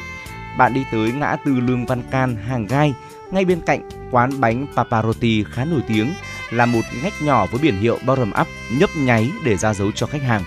Khách đi lên ngách đi lên này thì cũng dễ nhận biết bởi thường xuyên có một bác thợ khóa ngồi ngay phía trước lối đi. Cầu thang dẫn lên rất là hẹp, chỉ một người đi được nhưng sáng sủa, dễ đi. Quán phía trên được trang trí theo phong cách hiện đại trẻ trung, trải dài qua 3 tầng, diện tích khá khiêm tốn nhưng điểm nhấn nằm ở ban công đặt ở nhiều phía, hướng xuống đường xá tấp nập của khu phố cổ. Những vị trí này thường xuyên được xí từ sớm rồi, trước khi đường phố lên đèn. Tầng trên cùng có view đẹp nhất, ba phía đều không có tường chắn, rất là thoáng mát. Do nằm ngay góc ngã tư nên ờ, từ đây thì quý vị và các bạn có thể nhìn ra các con phố xung quanh và một phần hồ gươm đấy. Và thưa quý vị, một trong số những quán cà phê vô cùng nổi tiếng và không thể nào mà không nhắc đến đó chính là cà phê phố cổ thưa quý vị. Đây cũng chính là một quán cà phê được chia sẻ trên các trang web nước ngoài. Ở cà phê phố cổ, phố hàng gai được mô tả với rất nhiều những chi tiết thú vị. Ở trong blog Eating Asia thì tác giả chia sẻ về sự bất ngờ của mình. Một người bạn của tôi giới thiệu về món cà phê trứng ở cà phê phố cổ. Tuy nhiên, quán không chỉ độc đáo bởi thức uống này mà còn vì đường lên quán khá thú vị. Đường vào là một ngõ nhỏ giữa cửa hàng bán đồ lưu niệm gần bờ hồ, còn ngõ nhỏ xíu và tối, nhưng khi đi hết, trước mắt tôi là một không gian cổ kính khác hẳn với thế giới bên ngoài. Đi vào sân căn nhà cổ đó rồi men theo bậc thang, tôi lên sân thượng với tầm nhìn gần như là đẹp nhất ở Hà Nội. Thật tuyệt vời, cảm giác như đang tìm thấy kho báu vậy. Mới nhìn qua nếu không có người mách nước thì du khách sẽ khó mà phát hiện ra đường lên quán cà phê độc đáo này và chúng ta nên gửi xe ở đài phun nước bên hồ sau đó đi bộ tới số nhà 11 hàng gai và tự tin đi vào ngách nhỏ giữa cửa hàng lưu niệm thưa quý vị. Nếu mà không phải nhóm quá đông thì chúng ta cũng có thể là gửi xe ở trong ngõ, có điều là ngõ rất là hẹp, chỉ đi lọt một xe máy nhỏ thôi. Sân phía trong thì khá rộng rãi, vốn dĩ là sân nhà của một căn biệt thự cổ với nhiều chi tiết như là cầu thang, cột nhà, thêm nhà cổ kính rêu phong và chúng ta cũng có thể lựa chọn không gian tầng 2 hoặc tầng 3 Tuy rằng là quán khá cũ, bàn ghế bình dân, menu cũng không quá phong phú, nhưng đây sẽ là một điểm hẹn hò lãng mạn và là điểm ngắm pháo hoa nổi tiếng của giới trẻ Hà Nội. Và tới đây vào những cái mùa lạnh như thế này, quý vị đừng quên là gọi cho mình một cốc cà phê trứng thơm ngậy chứ danh. Và đây cũng chính là một món ăn, một uh, thức uống vô cùng nổi tiếng tại nơi đây quý vị nhé. Chúng tôi muốn giới thiệu đến với quý vị Lester Cafe. Tất cả các quán vừa được nhắc tới đều nằm ở bờ hồ phía ngã năm hàng đào, hàng gai, cầu gỗ. Chỉ có Leicester Cafe là nằm ở phần còn lại bên phố hàng khay. Khác với sự đông đúc tấp nập ở phía đinh, bottom up, bờ hồ phía hàng khay dường như ít ồn ào và xô bồ hơn. Leicester Cafe trong tiếng Pháp có nghĩa là quán cà phê nằm trên gác, đúng như vị trí của quán hiện giờ. Quán nhỏ tọa lạc ở tầng 2 một căn biệt thự cổ, ngay gần hiệu ảnh quốc tế đã ghi dấu ấn đậm nét trong tâm trí nhiều thế hệ người Hà Nội một thời.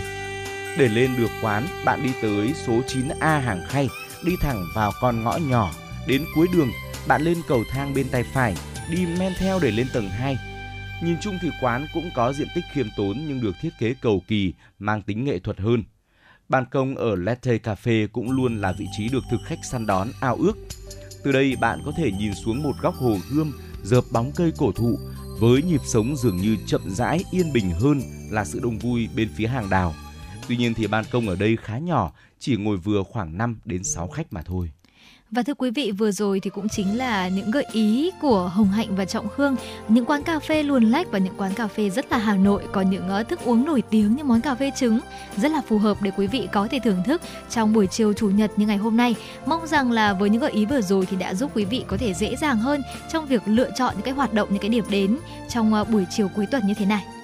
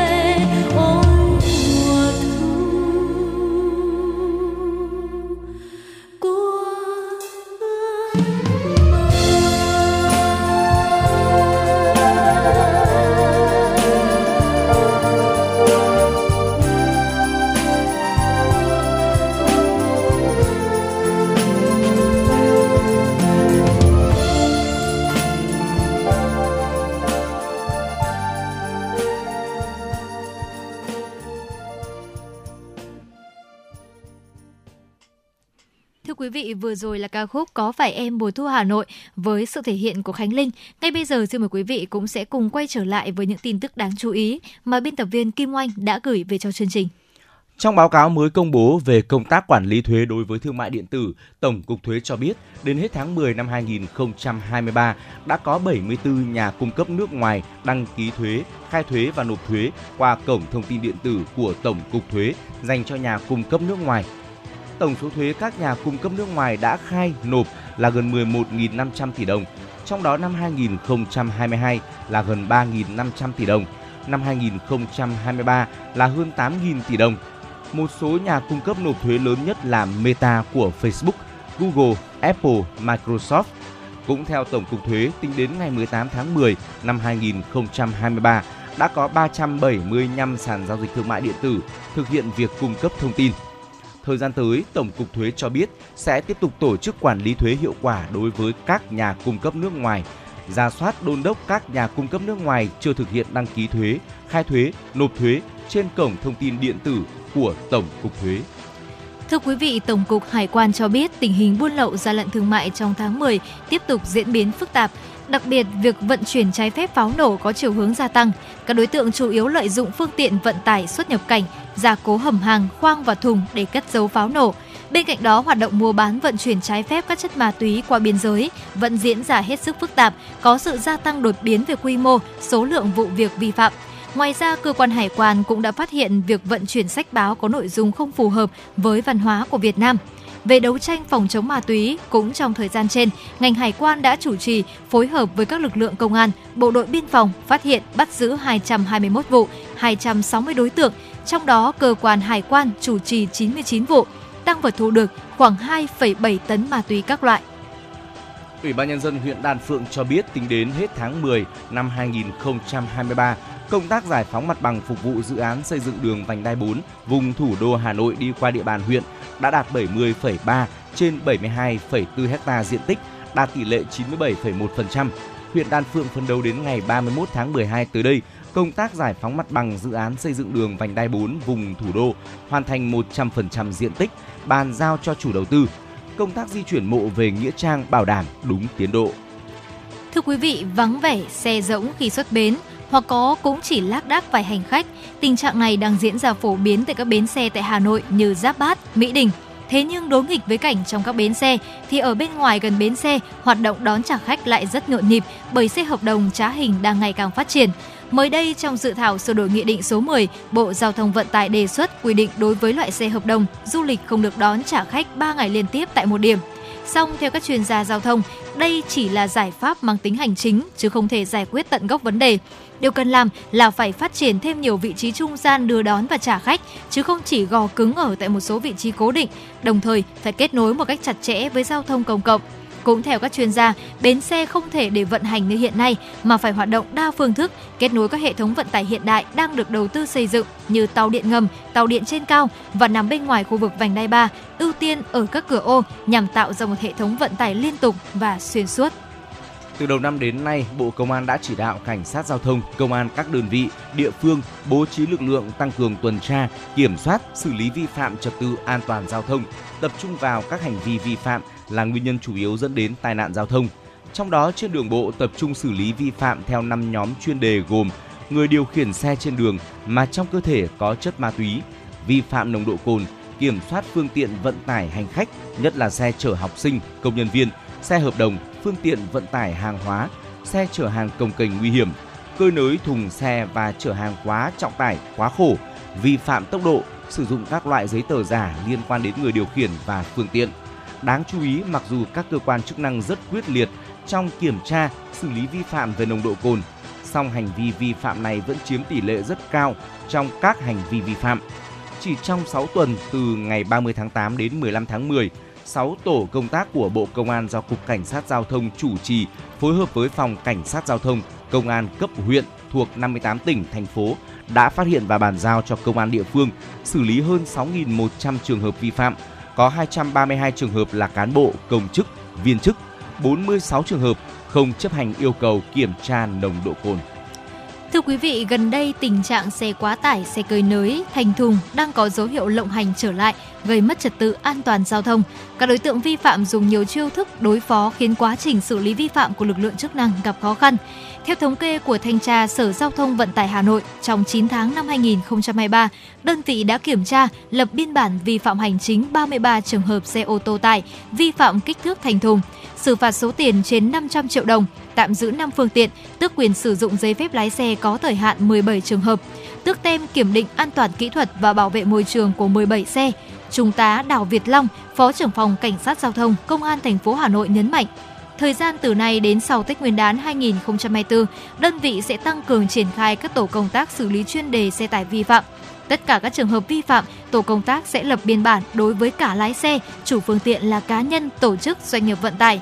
Ngoài việc xử lý cắt bỏ phần thành thùng xe cơi nới, lái xe cũng như chủ phương tiện phải viết cam kết đảm bảo trật tự an toàn giao thông. Thưa quý vị, vừa rồi cũng chính là một số những điểm tin đáng chú ý mà chúng tôi gửi đến quý vị trong buổi trưa ngày hôm nay. Ngay bây giờ, chúng ta sẽ cùng quay trở lại và thư giãn với những giai điệu âm nhạc. Xin mời quý vị sẽ cùng lắng nghe một uh, yêu cầu âm nhạc đến từ một quý vị thính giả trẻ có tương tác với chúng tôi qua đuôi số điện thoại là 556 với yêu cầu là một là là một ca khúc của Andy, đó chính là một bản tình ca yêu em hơn mỗi ngày. Và ngay bây giờ xin mời quý vị sẽ cùng thưởng thức nhé nhớ. Là ngày được bên em, ngày được nắm đôi bàn tay nhỏ bé, tin vào lễ đường. Từ ngày mai cả hai sẽ trở thành một mà thôi. Ôi, hạnh phúc như vô bờ.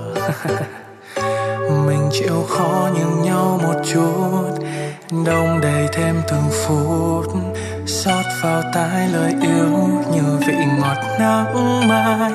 Ngày hôm qua sẽ chẳng xong hôm nay, yêu em hơn mỗi ngày. Dẫu trên đầu nhiều tóc mai. Oh, hành trình mình yêu nhau dạng đời có em làm bạn đời thật may mắn khi anh nhận ra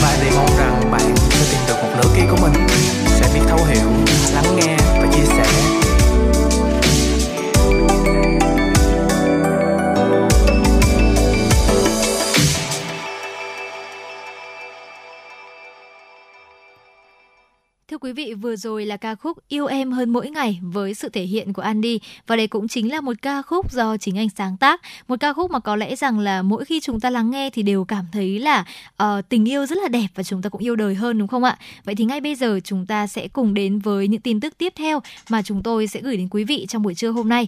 Và thưa quý vị, sau đây cũng sẽ là một số những tin tức do phóng viên Kim Oanh đã gửi về cho chương trình. Lễ tuyên dương chương trình chia sẻ cùng thầy cô năm 2023 sẽ diễn ra ngày 17 tháng 11 tới tại thủ đô Hà Nội. Đặc biệt chương trình năm nay triển khai một chuỗi hoạt động toàn diện từ trực tiếp đến trực tuyến với sự đồng hành của nhiều đại sứ là các nghệ sĩ nổi tiếng, chuyên gia giáo dục, giáo viên uy tín và học sinh tiêu biểu. Từ đó, chương trình đặt kỳ vọng đóng góp tiếng nói, hành động cụ thể thiết thực nhằm giữ gìn, lan tỏa truyền thống quý báu tôn sư trọng đạo, uống nước nhớ nguồn trong thanh niên cũng như toàn xã hội. Năm 2023 là năm thứ 9 chương trình chia sẻ cùng thầy cô được tổ chức. Qua 8 năm, chương trình đã tuyên dương 458 gương giáo viên là các thầy giáo, cô giáo đang dạy học ở vùng sâu vùng xa, biên giới hải đảo, vùng có điều kiện kinh tế xã hội khó khăn. Giáo viên mang quân hàm xanh, các thầy cô làm công tác giáo dục đặc biệt, thầy cô giáo dạy học sinh dân tộc thiểu số, các thầy cô là người dân tộc thiểu số, thầy cô giáo dạy học trong thời gian cả nước phòng chống Covid-19, các thầy giáo cô giáo có thành tích tiêu biểu xuất sắc, vân vân. Thưa quý vị, sau đại dịch Covid-19, độ nhạy của nhiều vi khuẩn với kháng sinh có xu hướng giảm, thậm chí đề kháng ở mức cao. Trong đó có nhóm kháng sinh mới vốn được ưu tiên điều trị các nhiễm khuẩn hô hấp. Thông tin trên được các chuyên gia chia sẻ tại Hội nghị khoa học Hội hô hấp Việt Nam, Hội phổi Pháp Việt nhân kỷ niệm 50 năm quan hệ ngoại giao Việt-Pháp và 30 năm hợp tác y tế Pháp-Việt. Hơn 1.000 chuyên gia, bác sĩ từ Việt Nam, Pháp, Australia, Mỹ đã cùng bàn những giải pháp quản lý kháng kháng sinh và các tổn thương phổi sau Covid-19. Trong khuôn khổ hội nghị, các chuyên gia còn bàn luận sâu về thực trạng tổn thương trên phổi ở người mắc Covid-19 kéo dài, di chứng trên phổi của bệnh nhân Covid-19 kéo dài, biểu hiện ở mức độ nghiêm trọng khác nhau, từ khó thở cho đến tổn thương phổi nặng, phải phụ thuộc vào máy thở. Một số triệu chứng kéo dài dai dẳng thường gặp nhất là khó thở, giảm khả năng vận động và giảm oxy máu, ho kéo dài, đau ngực. Ở người bệnh COVID-19 nặng, sau khi khỏi còn có thể gặp di chứng sơ phổi. Chuyển sang một thông tin đáng chú ý tiếp theo. Mỗi năm Việt Nam có khoảng 200.000 bệnh nhân bị đột quỵ, 50% trong số đó không thể qua khỏi. Hiện có khoảng 15% bệnh nhân đột quỵ trong độ tuổi từ 18 đến 50. Đáng chú ý, tỷ lệ trẻ dưới 40 tuổi tỷ lệ người trẻ dưới 40 tuổi mắc căn bệnh này đang tăng trung bình 2% mỗi năm. Những con số cho thấy tình trạng đột quỵ ở người trẻ tuổi đang có xu hướng ngày càng gia tăng. Ghi nhận tại các bệnh viện, số lượng bệnh nhân trẻ dưới 40 tuổi mắc đột quỵ đều tăng từ 20 đến 25%, tăng gấp đôi so với những năm trước. 76% người bệnh nhập viện muộn sau 6 giờ khởi phát của bệnh. Nguyên nhân chủ yếu đến từ sự chủ quan, bỏ qua các dấu hiệu nhận biết. Mùa đông đang đến cũng là mùa tỷ lệ bệnh nhân bị đột quỵ tăng cao. Do đó người dân cần rất chú ý trong việc sinh hoạt, giữ gìn sức khỏe. Thưa quý vị, vừa rồi cũng chính là những tin tức cuối cùng trước khi chúng ta đến với một tiểu mục tiếp theo của chúng tôi, đó chính là tiểu mục cà phê trưa thưa quý vị. Và ngay bây giờ, trước khi đến với tiểu mục cà phê trưa, xin mời quý vị sẽ cùng lắng nghe ca khúc Chờ ngày anh nhận ra em được thể hiện bởi giọng ca Thùy Chi.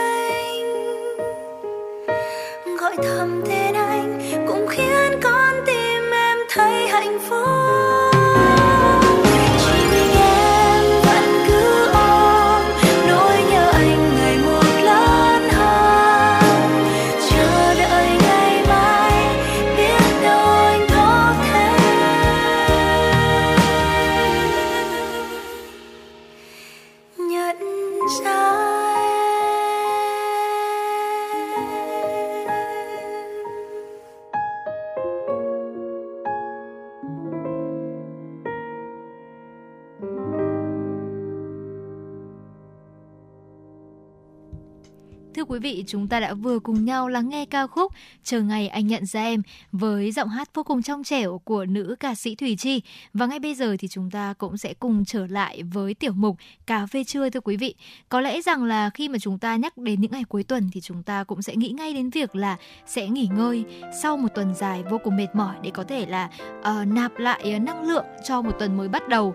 Và chúng ta sẽ thường nghĩ rằng là nghỉ ngơi thì thường sẽ chỉ có hai hình thức thôi.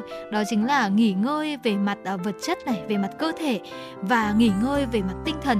Nhưng mà thực ra thì sẽ có rất nhiều hình thức nghỉ ngơi có thể mà chúng ta chưa biết. Và ở đây thì chúng ta còn có cả là nghỉ ngơi về mặt sáng tạo hay là nghỉ ngơi về mặt cảm xúc nữa. Vậy thì ngày hôm nay hãy cùng với Hồng Hạnh và Trọng Khương tìm hiểu về những hình thức nghỉ ngơi này quý vị nhé. Đầu tiên chúng tôi muốn chia sẻ đến với quý vị đó là nghỉ ngơi về mặt thể chất. Nghỉ ngơi về mặt thể chất là hành động hồi phục năng lượng bằng cách chợp mắt, thả lỏng cơ thể, cân bằng nhịp thở. Về cơ bản thì ờ, thư giãn thể chất là tất cả những gì mà bạn có thể làm để cơ thể được thư giãn và thả lỏng hoàn toàn. Theo tiến sĩ Janelle Pfeiffer, nhà tâm lý học và là người sáng lập The Center for Inclusive Therapy and Wellness, nghỉ ngơi thể chất giúp cơ thể bạn vận hành hiệu quả và duy trì năng lượng, đảm bảo các hoạt động hàng ngày của cơ thể. Nghỉ ngơi về mặt thể chất đầy đủ cũng giúp bạn không bị suy nhược và dễ mắc bệnh. Vậy thì làm thế nào để chúng ta biết rằng là chúng ta đã cần nghỉ ngơi về mặt thể chất thưa quý vị? Một số dấu hiệu của cơ thể cho thấy chúng ta cần phải cho cơ thể nghỉ ngơi nhiều hơn, đó là thường xuyên cảm thấy mệt mỏi này, uể oải, chóng mặt hay là căng cơ và thường xuyên bị ốm thưa quý vị. Chúng ta nên bắt đầu thực hành nghỉ ngơi thể chất bằng cách lắng nghe cơ thể và tạm dừng những cái hoạt động bất cứ khi nào mà chúng ta cảm thấy uể oải.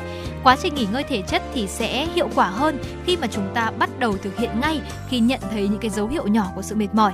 Bên cạnh đó thì chúng ta nên ngủ nhiều hơn và ngủ đủ và có những giấc ngủ chất lượng thưa quý vị. Nếu mà chúng ta đang làm công việc có tính chất vận động thường xuyên thì chúng ta nên thêm ngày nghỉ giữa các buổi tập hoặc là nghỉ bất cứ khi nào có thể. À, chúng ta có thể chia nhỏ khoảng thời gian nghỉ cho cơ thể trong ngày. Một số ví dụ cho việc nghỉ ngơi thể chất đơn giản như là ngồi trên ghế đá công viên hoặc là tránh dùng bữa trưa bên cạnh bàn làm việc máy tính một chẳng hạn. Hoặc là chúng ta cũng có thể là chợp mắt buổi trưa khoảng tầm 15 phút. Đó cũng chính là những cái khoảng nghỉ rất là ngắn nhưng mà giúp cho cơ thể của chúng ta dễ dàng lấy lại ờ, năng lượng và từ đó thì cảm giác rằng là chúng ta sẽ có được cái năng lượng tốt hơn sau khi mà nghỉ ngơi để quay trở lại làm việc thưa quý vị. Ừ, tiếp theo nữa thì đó chính là nghỉ ngơi về mặt tinh thần. Nghỉ ngơi về mặt tinh thần cơ bản là những việc mà quý vị có thể làm để não bộ và tâm trí của mình được nghỉ ngơi. Về tầm quan trọng của hình thức nghỉ ngơi này thì tiến sĩ Prefer cho biết việc để cho tâm trí được thư giãn và tách khỏi những vấn đề thường nhật có thể giúp giảm căng thẳng và tránh lo âu, đồng thời giúp chúng ta suy nghĩ thấu đáo hơn về các giải pháp cho các vấn đề của mình. Nghỉ ngơi về mặt tinh thần cũng giúp cho quý vị dễ dàng tập trung hơn, nhìn nhận các vấn đề trong cuộc sống một cách sáng suốt và khách quan, tăng cường năng lượng để giải quyết những công việc quan trọng mà không cảm thấy kiệt sức. Và thưa quý vị, nếu mà cái việc mà chúng ta cần nghỉ ngơi về mặt thể chất vô cùng dễ dàng nhận ra, đó chính là khi chúng ta cảm thấy ốm, khi chúng ta cảm thấy mệt mỏi. Vậy thì làm thế nào để chúng ta biết rằng là khi nào chúng ta cần nghỉ ngơi về mặt tinh thần? Nếu mà chúng ta đang gặp quá nhiều khó khăn trong việc tập trung và thường cảm thấy bế tắc thì đó là những dấu hiệu cơ bản nhất cho biết rằng chúng ta cần nghỉ ngơi về mặt tinh thần ngay lập tức. Nhà tâm lý học lâm sàng Besti cũng khuyên rằng là chúng ta nên tạm dừng công việc một chút, hãy để bản thân hít thở và trở lại hoàn thành công việc khi chúng ta cảm thấy dễ chịu hơn. Chúng ta cũng có thể là hỗ trợ cho tinh thần của mình bằng cách sắp xếp thời gian nghỉ ngơi và lập danh sách những việc cần làm hàng ngày. Tổ chức công việc một cách có phương pháp và khoa học sẽ giúp cơ thể hạn chế tình trạng quá tải. Ngoài ra thì một số biện pháp khác như là chạy bộ này, vận động nhẹ nhàng và thực hiện những hoạt động đòi hỏi sự tập trung, cảm nhận các giác quan và mọi thứ xung quanh cũng giúp tâm trí của chúng ta được thư giãn. Ừ. Chúng ta đã chia sẻ về nghỉ ngơi thể chất cũng như là về ừ, tinh thần rồi. Vậy thì chúng ta còn có một hình thức nữa là nghỉ ngơi về mặt xã hội. Nghỉ ngơi về mặt xã hội là thiết lập sự cân bằng giữa việc tiếp xúc với những người xung quanh và dành thời gian cho riêng mình.